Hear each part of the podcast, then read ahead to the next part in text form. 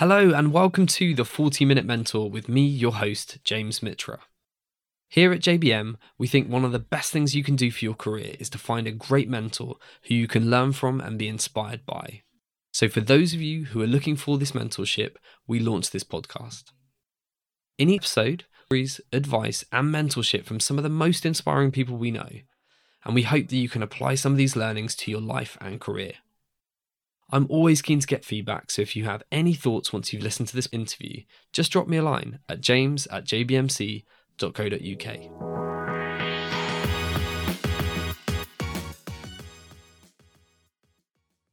In today's episode, I get to talk to a guest who's been described as one of the UK's most hotly tipped young entrepreneurs, co founder and CEO of Fanbytes, Timothy Armoo. Tim started his first ever business at the tender age of 14 and had sold his second business three years later while still at school. In 2017, Tim and his co founder Ambrose started the Gen Z focused advertising agency Fanbytes. Fanbytes helps brands reach a Gen Z audience through popular social media channels like Snapchat and TikTok.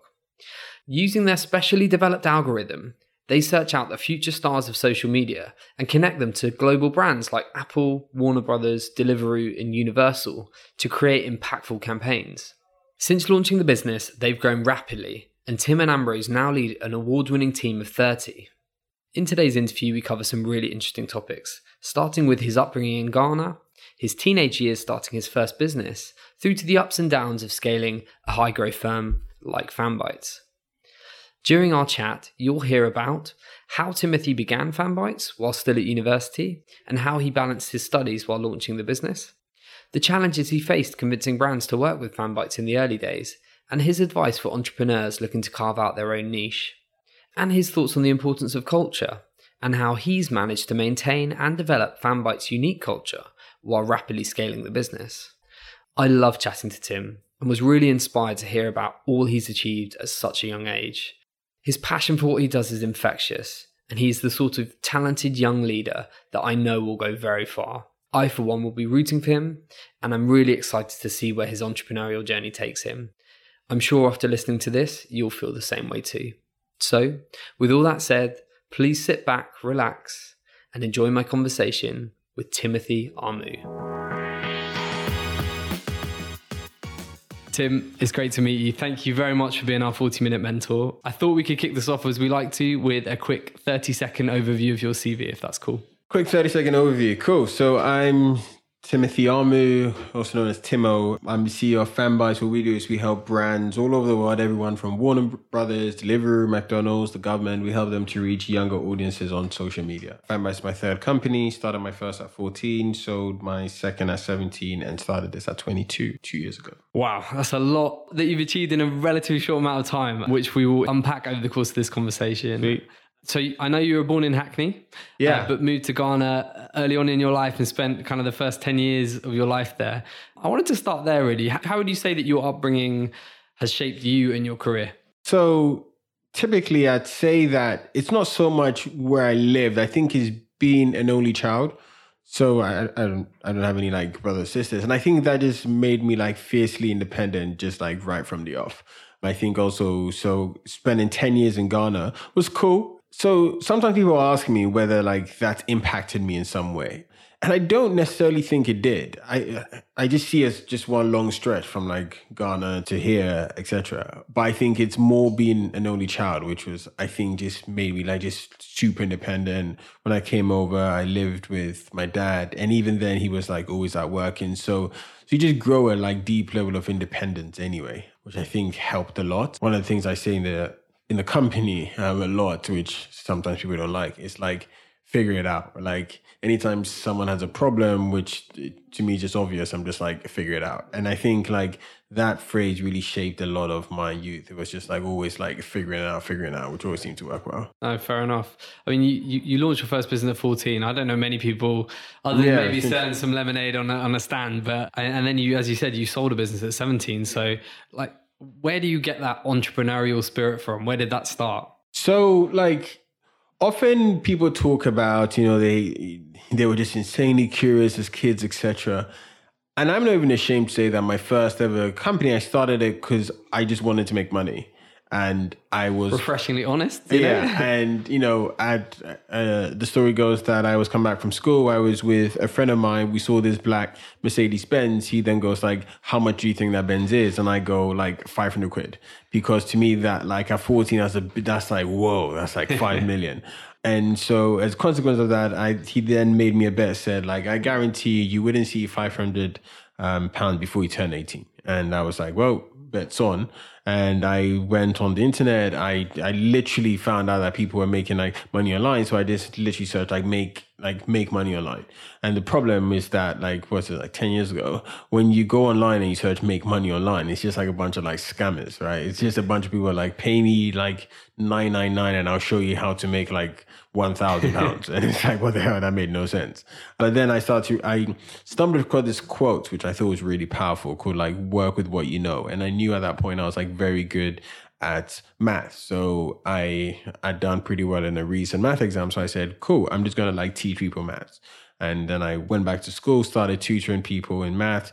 That worked out well. Within about two weeks, like people had been like, whoa, Tim knows how to get people results. Because my whole thing has been most of what people say is how to do X is not really the way to do it. So I always had these here like tricks that I'd use in, order to understand like maths better. And then people learned about the tutoring thing. They started coming to me for like Spanish and all these things. And I was like, yeah, I don't know that. So what I'm going to do is I'm just going to go to like the Spanish teacher, French teacher, and just ask them like, you know, in your last exam, or in your last test, who did the best? And then I just went to those people and say, hey, do you want to make some money?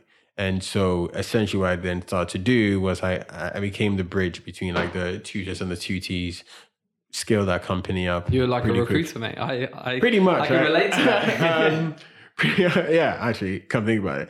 And yeah, that was like the first company that worked quite well. I was basically just like collecting money for being like the person in the middle, like connecting the two. It worked pretty well. I definitely earned that like 500 pounds very easily. Didn't buy the Benz because, you know, that, that just made no sense. But um, it was good. It was Amazing. good. Yeah. You started so young with this kind of entrepreneurial journey. Uh, I guess, and I, I watched your, your TEDx video Yeah. where you talk about creating your own identity, which Yeah, yeah, that yeah. really resonates with me. And I think it's uh, someone I, I think a lot of people should, if they haven't seen it, go watch it. It's, it's, it's very, it's very inspiring. But did you, did you always want to be like run your own business? Did you have any other aspirations when you were a kid growing up?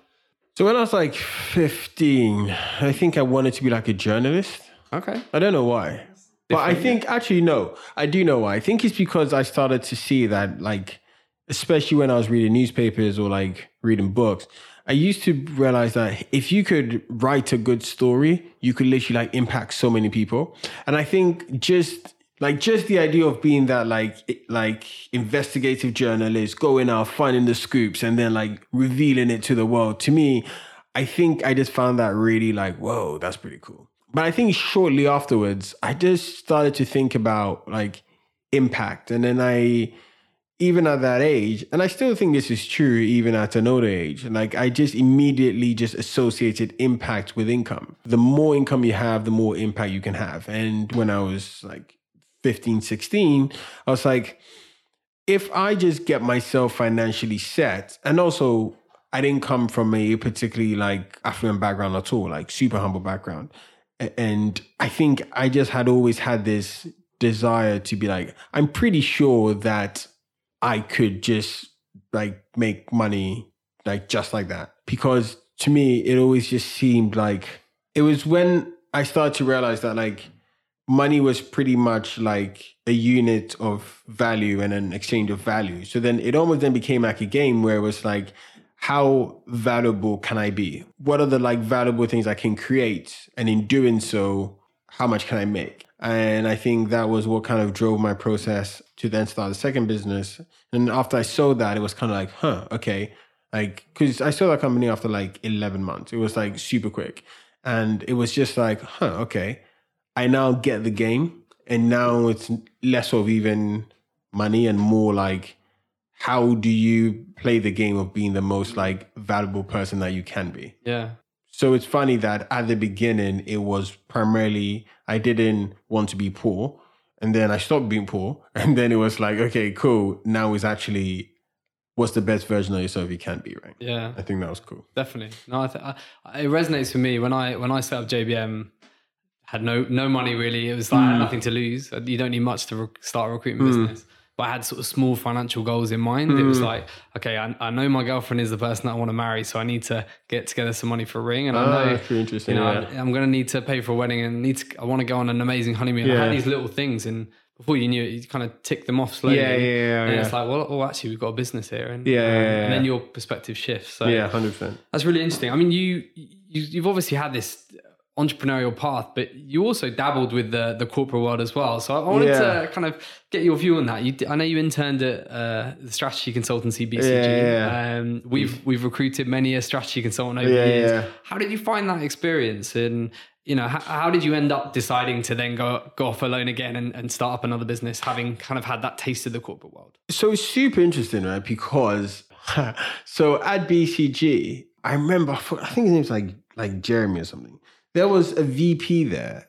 So I entered at BCG roughly same time when I was also doing stuff with my second company. I think it was 1821. Yeah, yeah, it was. And I remember being in a conversation with one of the VPs there, and he was saying that they were trying to do something with Time Inc. And what was funny was like the week before, I'd had lunch with the exact person who they were talking to, just on like a personal level. And I was like, through my doing, I'm in the same senior conversation as this person from BCG, essentially like trying to sell something to the same person. I was like, huh, that's interesting because sure, I think places like BCG, places like McKinsey and all those places, I think they're great for being able to have you understand a lot more about like strategy, how to really operate. But for me, I think that specific encounter when I was talking to like the VP guy and who was saying, Oh yeah, like we're trying to get in with this person. I was like, I know this person. Like this person is like a partner of ours. And I think it was just like you can just like shortcut Yeah. that step by just yourself being someone of value and then being able to be of like value to other people. So that's always been my perspective of like the corporate world. I have several friends who work in banks, consulting firms, etc. And I've always said like, if your end goal of that is X, like, is there a quicker way to do it, or is there an easier way to do it? And then I've just I've just honed in on that. really really interesting because we get a lot of people i think people that be listening to this that either working consulting or Yeah. maybe maybe thinking about starting their career and Yeah. which direction to go a lot of people that we know in consulting Yeah. want to work for companies like yours want to work yeah, for yeah. fast growing businesses it's often a very good sort of grounding but as you said it's an interesting uh, moment of uh, kind of reality check for you when you realize you're actually selling the same stuff as a Yeah. partner in a, a, Yeah, a yeah, consulting firm. so yeah, I can. I can understand why you didn't pursue that. You went on to create Fanbytes, and I'm really keen to, to talk Yeah. about that journey. But but before then, I know it's not the entrepreneurial experience is not always easy. There's ups Yeah, and yeah, downs yeah. along the way. Um, so kind of from that earlier first couple of um, businesses you set up, what for you were the biggest takeaways or learnings or or things you overcame?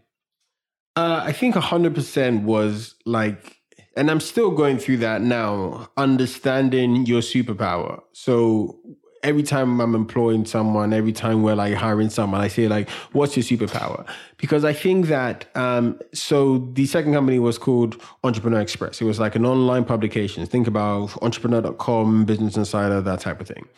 And what I was able to do, you know, I used my youth essentially to get interviews with Richard Branson, Alan Sugar, James Caan. Like we we created an online publication and offline publication.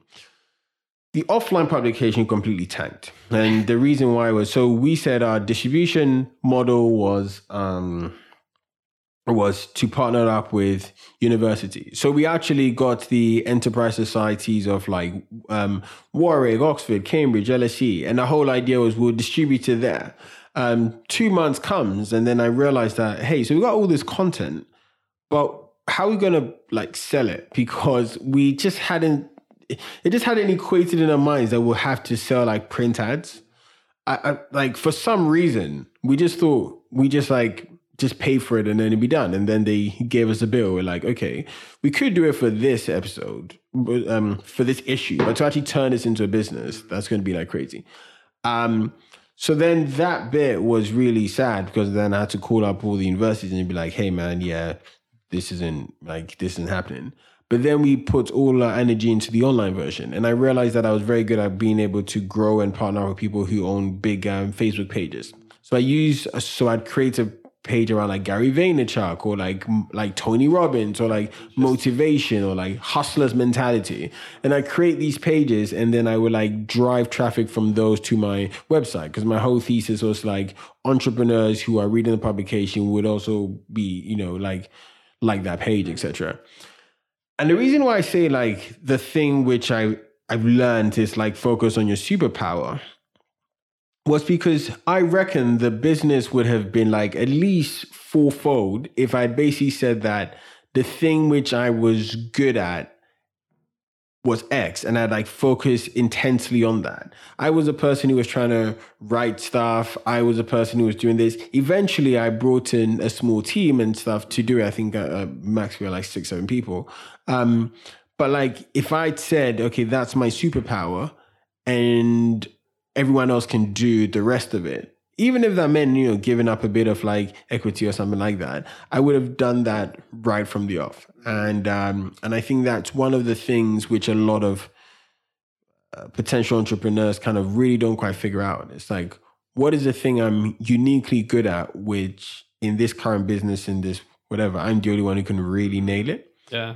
And then really lean in on that. Yeah. Um, yeah, we yeah. see that a lot. There's guess it's kind of that founder mentality, isn't it? A lot of a lot of founders are trying to do so much all the time. Yeah, have have lots of strings to their bow, but actually, yeah, your your attention often is better better placed in one particular yeah, area. Yeah. Um, and I think there's also this idea of like just being being super objective about like how stuff is. So mm. like when I was younger, and it's changed definitely Fanbytes now, like I'm not particularly emotional about things. Like things happen and I'm like, oh, cool, that happened. Um, and I think another th- big. Have problem, you always been like that? No, yeah. before I was like, I was emotional as fuck. Um, I, I, was like, if something happened, it's like, oh man, like I've messed up, I've done this, I've done that. Take it to heart, don't you? Yeah, yeah, massively, massively. Like sometimes, you know, even now, sometimes we lose deals which I could bank like my whole like income on getting and then we don't get it. And I'm like, how the hell did that not happen? I have those days. Um, and when that happens, I'm always like, oh, okay, focus on what actually objectively has gone wrong here.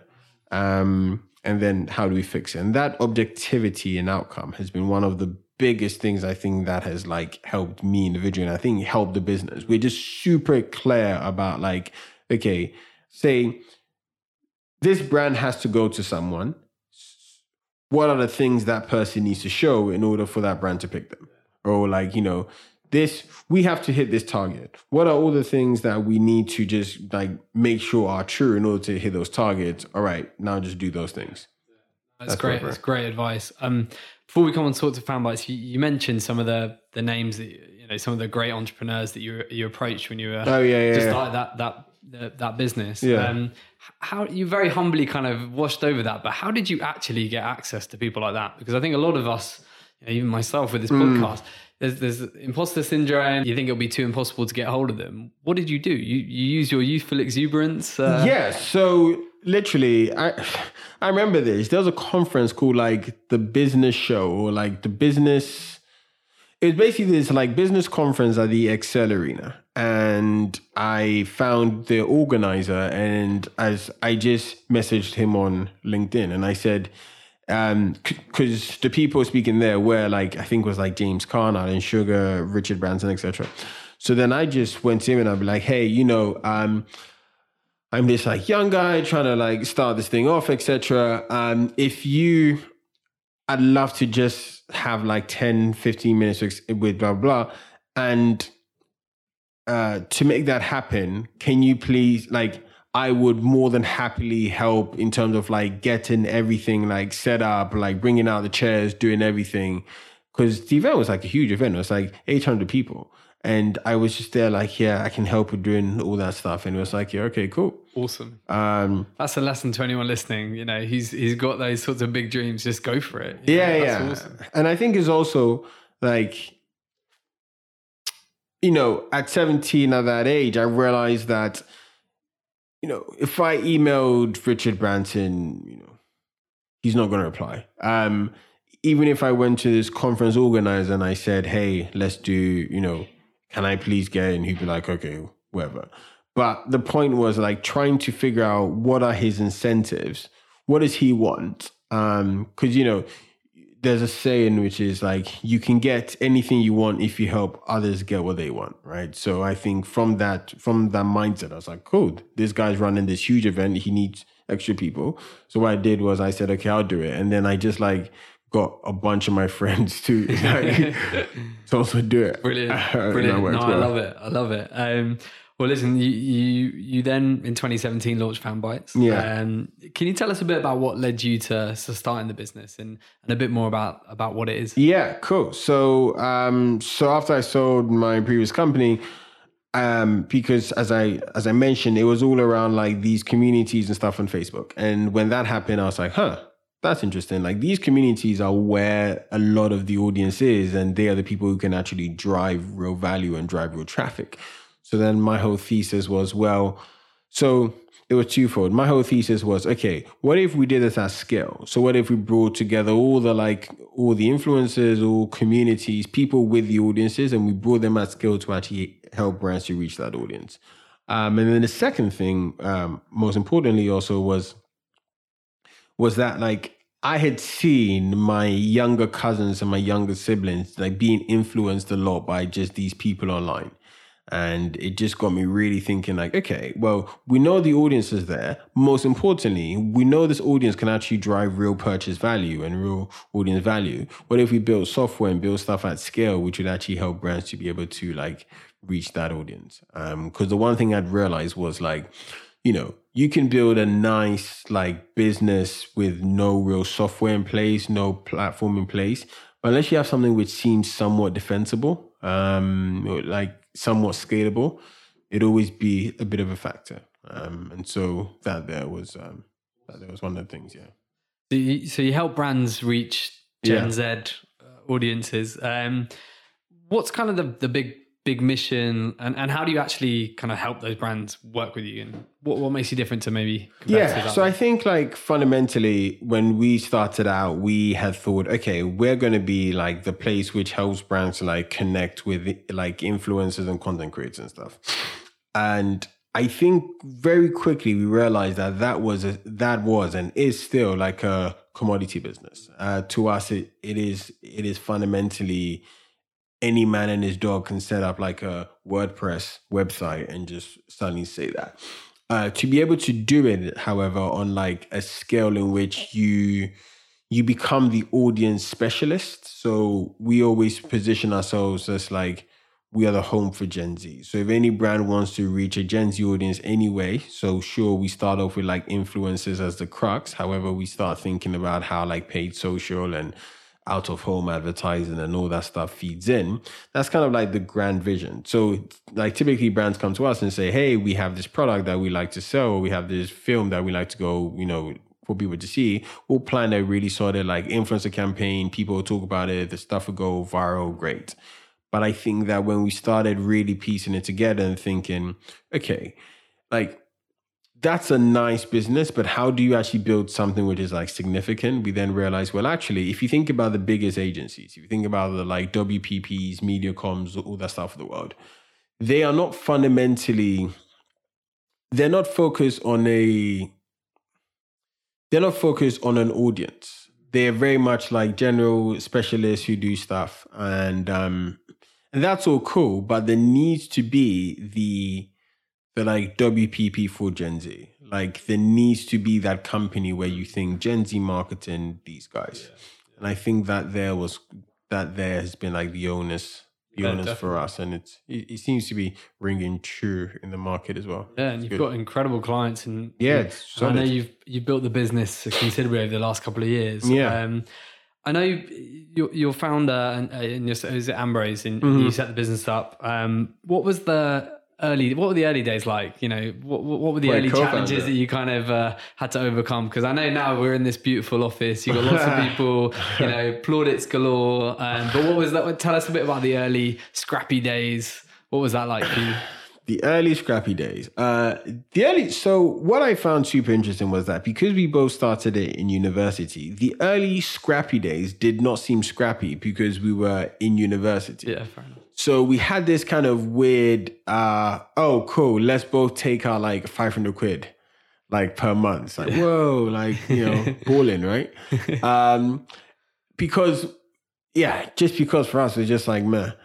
Um, and then we started starting to, and then we started getting scrappy when we basically had to, I think at the beginning, when you are trying to build out a new model or trying to build out a new system, you always need to almost like figure out who are the dream brands for you. And even those dream brands sometimes cannot be pulled that much into the future.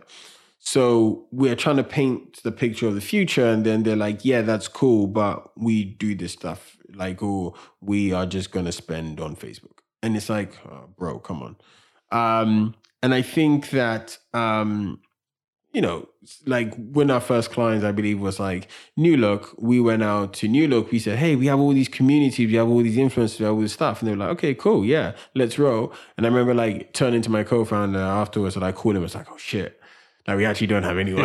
like, like, like, it was all just fake news. And, um, until and then obviously like you build that but then getting more people on etc um scrappy times was when like we're hiring out maybe our first four or five people and it was like oh okay like now we need to you know like actually you know take this take this like even more serious Yeah, right? yeah. because it, now it's not a case where oh well i think we're gonna miss oh i don't think we're gonna get enough deals this month. Okay that's fine. Well we won't we won't take a salary, right? Like now it's much more of a how do you build a company culture and stuff, which we didn't really we really didn't we just kind of thought like culture was that weird thing people say when it's like, oh yeah, like, you know, build a company culture. It's like, or like, you know, Get a table tennis table in. yeah, exactly. like when Jeff Bezos was asked a question, what's the most important thing right now? He said culture.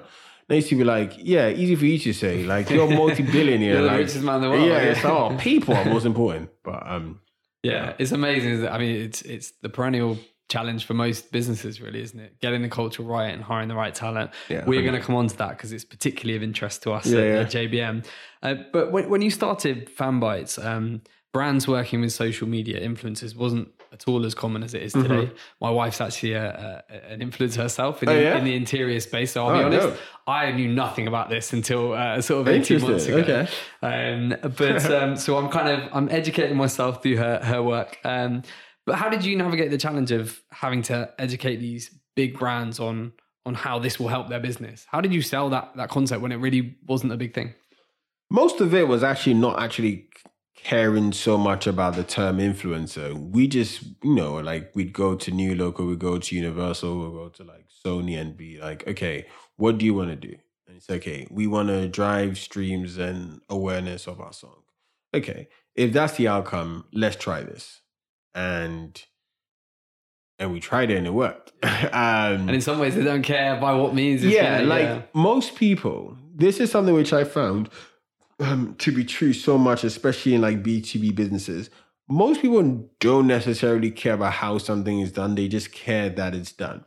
As you go higher up the chain, that's when interesting things like, you know, perception of how, you know, Kellogg's might be seen or something like that. But actually, the 90% of like the world or the people who work in marketing department and all that stuff, their thing is my boss told me to get 50k in sales this month. Can you help me? Okay, great. yeah, There make you go. it happen, help me. and I don't Right, care. yeah, right. Um, totally. So I think leading by what the end goal was was one of the most important. Yeah, definitely. And we- we've alluded to some of the brands that you've worked with: McDonald's, Warner Brothers, Deliveroo. These incre- incredible names. Yeah. What's your advice for anyone listening that may work for a bigger business who is struggling to or looking to reach that kind of younger audience, that Gen Z audience? Have you got any tips that they can start thinking about, other than giving you a call, of course? um, so I'd say that number one, um, so I think one of the big things, especially with marketers, and this might seem like heresy to me saying this, um, but like, is forgetting that fundamentally on on the other side of the phone, on the other side of the laptop or whatever, is a human being, and we often get to we often say, you know, this is a Gen Z, it's a millennial, they have like different habits, etc. And often, if you start to realize that the key thing here is just just just treating people as human beings and injecting a bit more humor into what you do or injecting a bit more of a like personality into what you do and the only reason why i say that is because as brands and as people who as the younger audience you find that because we've grown up with social it's very easy for us to like turn on and turn off. And the brands who are aware of that and understand that the interest spans is what's the most interesting. Oh, interest spans was the most interesting. The interest spans is what's the most valuable. So, for example, people talk so much about like attention spans are dwindling. Attention spans are dwindling right now. You know, they have a they have a thing of a goldfish and all that shit, right? And I'm always like, that's just complete bullshit because the same 16 year old that you're struggling to reach is also spending like six hours a day on Netflix. So it's not an attention span play; it's the interest span, right? And so the moment that you start to really think about it, it's like actually it's interest spans are dwindling because there's so much choice then you start to realize that the onus on you is not to like I saw an article recently that YouTube has now brought out six second video ads. And I'm like, bro, so it went from 60 seconds to 30 seconds to 15 seconds to six seconds. Yeah. Like, what's next? Like two seconds. Going like, cool, Kellogg's, bye. right? It's just, it, it, it, it like, so to yeah. me, I've always said like the advice to brands and all that stuff is like, understand that the thing that's changing is just like interest spans have increased. And so thinking about how you inject like personality into it, what you do. Like say we run like an influencer campaign. We never do any campaign which is like, you know, brand, get the influencer to like hold a product and be like, hey, like here is fit tea or some shit, right? We'd never done that because to us, it just seems like there's no personality, there's no humor. Like even if you look at the like standard stuff that we do on Instagram, it's not just like oh cool like here it is it's like you know we've like packaged up some piece of maybe like a video ad in the profile or some like we've done something which injects personality and like that's the stuff that wins not yeah. just the stuff which is just like bog standard because when interest spans are so varied bog standard doesn't really win yeah i think that's it's, it's brilliant advice and it it makes me think back to seven years ago when I set up JBM recruitment, I, I hated recruitment. If I'm honest, I, I, started in the corporate world. I really, I, I, I, learned lots, but I just kind of was disillusioned with the transactional mm. nature of it, mm. corporate recruitment. And I was always like adamant that JBM was going to be about relationships, yeah. personality, and treating people as people, and and actually bringing that human element. You know, I've always said it like we're not rocket scientists, we're not changing the world, but yeah as a headhunter, you can change people's lives by getting them the best job in the world. Yeah, yeah, you yeah. can give them back time with their family. You can get them on the property ladder. So you can have a real impact. And I think seeing it from that perspective and just being yourself and honest makes a huge difference. So yeah, yeah, yeah. That totally resonates with me. And it's it's interesting and it comes on to the next part of the conversation. Yeah. Because a lot of those big companies we talked about one of the reasons I think they would be interested in your advice on is attracting Gen Z talent as well, which yeah. we're seeing a lot don't really want to go work for big corporate businesses. Now I know you've grown the business to what over, over 30 people now, yeah. which is, is incredible in such a short amount of time. And I know from personal experience, it's quite hard growing a, a business to, to know where to prioritize, whether mm. it's you know hiring, mm. whether it's it's kind of uh, L and D, whatever it may be. From your experience, what advice would you give to anyone that's listening who's currently growing their teams, perhaps at pace like you have, and the sorts of challenges they may be facing. What's your advice from from that experience? So I think that the most important thing that I didn't do, but then now I'm doing, is almost thinking about your company as a machine which is going through like different stages. So what I mean by that is often when people think about scale or like growing their business, they think how do I build my business from say, you know, 10, 12 people? Then how do I like how do I build it to this like bigger company? But in most cases, you find that it's not so much the personnel that you need to bring in. It's actually maybe there is the next step. There's a specific step that you need to get to. And it might be that you need more personnel. It might be that you need a, like a specific one person. It might be that you actually just need to change the nature of the entire way that you structure your business. And I think when you start thinking about scale, not as how do we go from 1 million to 10 million, but actually in a case of, right, so how do we actually go from 1 million here, but the aim is we need to do a specific thing. So I'll give this example. So for us, one of the things that we said at the start of the year was that we needed to increase our average order value. And so instead of like then going out and building like a huge sales team and all that stuff, we said, okay, if we need to do that, what are the few things that we need to actually change? Because we almost know that by increasing average order value, fundamentally, you could take the exact same people, sell to the exact same clients, but if they're going with something which is which has a greater perceived value, the average order value will just increase. So even without hiring anyone, we just increase our average order value because we just change the way that we like position the product. If we'd thought, okay, like let's increase average order value, therefore let's now just go and target like the agencies, etc., which we are doing and all that stuff. I think we'd basically like fallen on our face because we didn't go through the stages. We just thought go from like zero to 10 or whatever. And I think that there is the big advice I always give with like scaling is like, don't think about scaling as like this rush of a thing where it's like, cool, now we scale. I think it's very much a game of like, okay, what do we need to get to that next stage? And like, whether it's people, process, or whatever, anything else how do we get there in just like a structured, measured way, right? Without almost like, okay, let's now just go hire like a ton of people. Bums on seats. Yeah, you exactly. see it, don't you? And, Exactly. and often it, it, you, you end up wasting incredible amounts of time and money. Yeah, When you don't, as you said, you don't always need to. yeah, Um, yeah. Um, that I think I find that to be like the biggest downfall because we made that mistake. You know, there's been at the beginning, I uh, you know, I say last year, like our like turnover was just abysmal. It was just really bad, and and I still have a lot of regret sometimes with like some really good people who I'm like shit. Like if I had been able to do things in stages and like piece things together state by state instead of just going like yeah, let's just hire a ton of people, that would have just been like way better. Yeah, totally. No, I think I appreciate your honesty, and I think there's there's lots there for anyone that's going through this journey Mm. that can learn a lot from that. I guess as teams grow, sometimes businesses, it- it will sh- well, the culture will shift. How would you describe the fan bites culture, and how's it evolved over the last few years? So I think at the beginning, one of the mistakes we made, especially around the like service delivery, was that we tried to hire people who were like too similar to us. So we tried to hire people, especially who were too like analytical, and I think that was a big problem.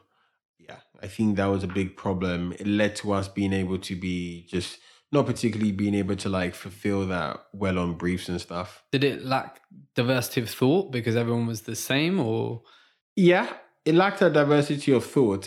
But I think also, until recently, eight months ago maybe, I don't think there was like a backbone to Fanbytes, which is super interesting because I think the backbone consisted of basically me. It was like, if I wasn't there, sure, things would go on, but it wouldn't really like, you couldn't come in and say there's a group of people working towards a common goal. And that was definitely the case initially. And that was because essentially what happened was if you imagine a company as a human body, we're basically hiring like too many left arms, right? And there was no right arm, there was no like right leg. There was basically nothing to actually make it like a stable thing. And so that there was an issue. Now I would say that our culture, and I was actually asking one of our employees, like, how would you describe me? And they said like intense but fun. And I think that generally translates to what happens in Fanbytes. Like we're very intense about our results, but we also have fun with it. And I think there that's quite an important thing to be able to do. Yeah, definitely. And I think that's a if you're honest about that from the outset, then you know there's so many people want to work in a company like this and will be attracted to that sort of environment where you know you're going to learn a lot, but also have a good time. Yeah. We often hear from people that want to work for companies like Fanbyte. So, uh, for anyone that's listening, what advice would you give to them about making a move into a, a tech business, but also kind of what are the things do you look for when you're hiring f- for your business? I think as someone who has like a discernible superpower. So, you know, I've harped on about this like superpower thing a lot, but I really passionately believe that people who really move the needle or people who are, say, a company sub 50 people, I think everyone, even down to the like office manager, should have something discernibly valuable about them. And in most cases, the thing or the skill you have which is valuable doesn't necessarily need to be something which, you know, people say you, you're either born with it or you're not. And I think that's the biggest pile of bullshit ever. Because everything can be practiced, everything can be honed. And for me, like the people who've done well at Fanbytes and those who haven't are people who have some kind of superpower which makes them uniquely qualified or uniquely suited to the particular role they're in. And sometimes it's not even like super hard skills. It's not like, man, this guy's like an Excel whiz or something. But it can just be like the way they go about approaching specific things, which you're like, huh, that's a pretty unique way of looking at things. And I found that, yeah, in companies like sub 50, you know, over 50, I, I reckon you can basically hide. You can like do a lot of like, oh, yeah, you know, I'm the like assistant to the assistant. And it's like, okay, mate, like that's a bit basic. but like here, you know, especially the account execs, you know, they start and, you know, like right now we have an account exec that just started and she's now working on like two like really large briefs. And the reason why I have so much faith in her being able to do it is because she's shown that she has a unique superpower and like being able to identify trends, translate client demands, do all that stuff there. And I think that's really powerful. And it's great that you've, even though she's relatively early into the job, you you're giving the responsibility, Yeah. and letting her own that and, and run with it, which is uh, is exactly what a lot of people want uh, when they join a new company, and that's great. Well, we're, we're getting towards the end of the conversation, Tim, which I, I'm sad about, but there's a few things still to cover, and, and I wanted to touch upon the personal side of things, work-life Yeah. balance. It's Yeah. uh, something I've struggled with over the years, and I know what it's like to set up and run a business and the sacrifices that come with that. So given how young you were when you you set the business up, do you do you ever feel like you missed out on some of that youthful experience? Now you're kind of a few years down the line and, Mm. and the business is, is flourishing. How do you find that work life balance now? So I'm gonna say something which is like somewhat cliche, and when I first heard it, I was like, "Yeah, really." But then actually, I kind of like wholly lived that. I don't quite believe in like the whole like work life balance thing at all. You know, people talk about this idea of like work life integration and stuff, which I think is much more of like a better way to live your life. So like when I was younger, I just like work. I'd work, then I'd study, then I worked, then I study. But like it all just seemed like just one big party. And even even you know, I'd say you know, it being honest, I'd say about maybe six months ago, Fanbytes did feel a bit like a chore. It felt a bit like, uh, oh man, like now I've got to go into work. And it was because I lost sight of the thing that really made it exciting. And I started doing things which I didn't find exciting. I started getting stuck too much in the operational stuff, which I just felt like, oh, this is so You're not playing to your superpower. Exactly. There you go. Exactly. exactly. Right.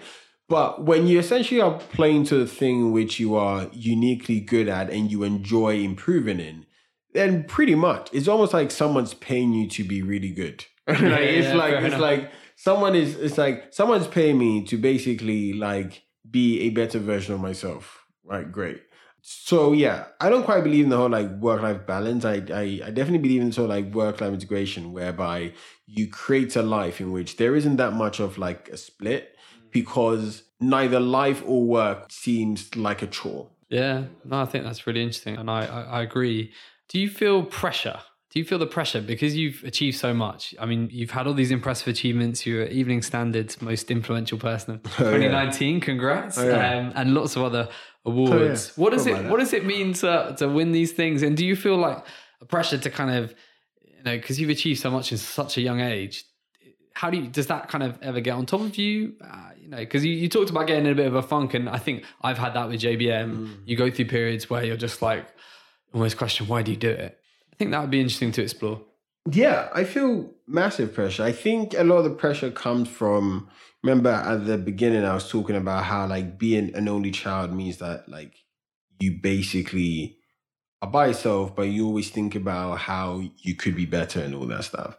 I think so much of the pressure comes from just the sense of from that sense. I think a lot of the pressure comes from the fact that because I see things very objectively, if I'm not achieving something, I feel very annoyed because I realize that it isn't me, but there's like some input which I'm not really understanding. So, like for example, even when we were like fundraising, you know, we raised um quite a few rounds prior, and I never felt any pressure, like zero pressure, because I knew what needed to be done in order to raise the money. Like I generally never felt any pressure. Like my co-founders were like, "Oh, like you know, how's it going?" I was like, "It's fine," because like I knew the processes and everything that needed to happen. I knew, okay, if I say this to this type of person, that will work, etc. The big pressure comes when I feel annoyed at myself for not figuring out what was the input. The problem is, as you grow a company, pretty much every single thing is that. Like, Yeah. e- like every single thing is, oh, I don't understand how to do this. Like right now, one of our big things is hiring like a senior team. So people in like commercial roles and like agency roles and like marketing roles and all that stuff. And I did feel quite a lot of pressure on it because I'm like, if I'm about to fork out, you know, pretty much like the most that I've ever like forked out for someone or like a suite of people, like how the hell do I know they are like the right people? But you never know they're the right people until you hire them. And if you've never hired them before, then you actually do not know what inputs lead to what outputs. So then you kind of feel just this sense of pressure like, oh shit, I need to figure this out. And that's where the pressure comes from personally for me. It's not so much a case of, yeah, uh, yeah, Yeah. that's pretty much like where the pressure comes from actually. Yeah. It's just trying to figure out the processes, trying to figure out like which inputs lead to the output, and not knowing that is where I'm like, man, you should know this because other people have. But then when those things happen, all I do is I just read a ton of books. Oh, really? I just I, just- I just read some books and I do what the books tell Work me. it out. Yeah. Um, the only thing is, of course, with something like hiring a senior person for this specific role, it's one of those weird things where like there isn't a book which says like this is how you hire someone for this particular role. It's one of the hardest things. Oh, yeah, isn't it? exactly. Yeah, no, Um, totally, totally. Well, we can we can always chat about hiring if you ever need any help. Oh, yeah, you realise. but no, it's, I think it's really interesting insights, and I think anyone that's an entrepreneur, anyone that runs a business, will be going through this exact same thing. Mm. So I, I think that'll be you know really interesting perspective for people. yeah. Our last few questions, Tim. Yeah. It would be remiss of me not to ask you about mentorship itself. Yeah. Given the name of this podcast and, Yeah. and kind of the impact it's had on, on my career. Um, do you have any mentors? Yeah, loads. Yeah? Uh, I tend to have a mentor for like each thing which I'm trying to learn. Okay. So, for example, you know, as I was trying to learn about sales, I had my sales mentors. I was trying to learn about fundraising. I had my like fundraising mentors. My mentors tend to be a combination of like real life people, like people that I know, sit, have lunch with, etc., or just books. I read a lot of books. The whole idea is like, okay, I'm like struggling with something.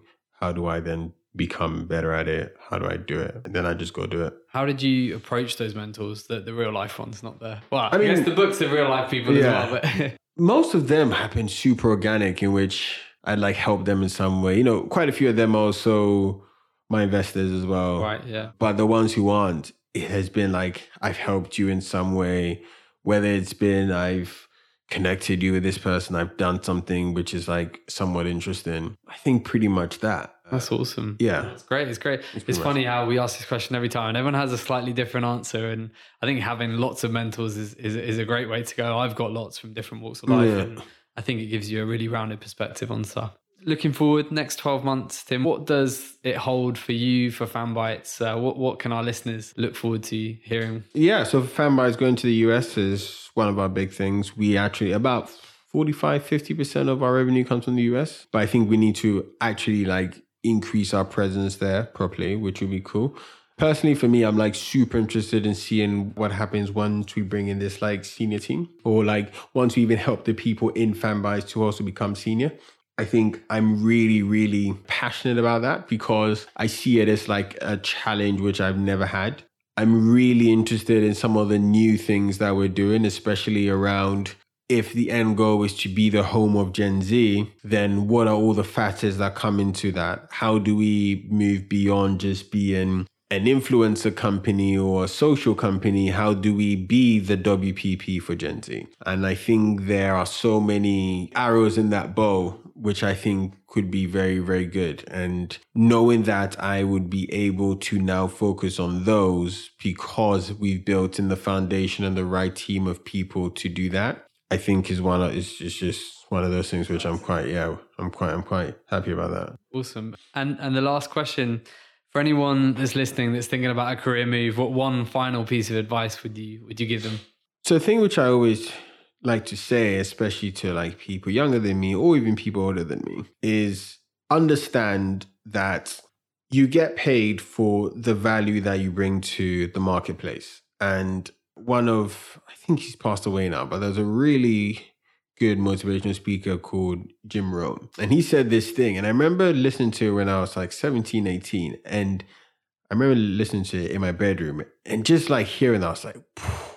because what it instantly meant to me was, well, if you get paid for the value that you bring to the marketplace, then you essentially can like design your own life by just being more valuable. Like just learn the skills, learn the things that you need to become more valuable. And for people thinking about it from a career perspective, you can almost like design the perfect career for yourself by just being the type of person who gets that career, being the type of person who gets that job by just thinking, okay, the type of person who gets this job needs X, Y, Z. They're this type of person. Therefore, I just be that type of person. I have this thing which I've recently been saying to a lot of people, and sometimes they think it's weird, but it's like almost treat yourself as like a Sims character, where where it's like okay, classic game, like wake up, okay, go and do this, like go to bed now, like do this at this time, like if you just almost like become the character mm. that gets the things that you want, the things that you want will just come to you anyway. And I find that kind of mindset again to be like a really valuable one in terms of like career changes, business, relationships, friendships, all that good stuff there. I think that's a great way to end. Thank you so much, Tim. we wish you the very best of luck for the year ahead and uh, excited to see where, where this rocket ship goes. Thank you. Sweet. Yes, nice one. I really hope that you enjoyed that episode of the 40 Minute Mentor. And if you did, please leave us a review and tell your friends so we can continue to bring you awesome interviews from inspiring entrepreneurs and business leaders. Please also feel free to reach out at info at jbmc.co.uk. Thanks again for all your support.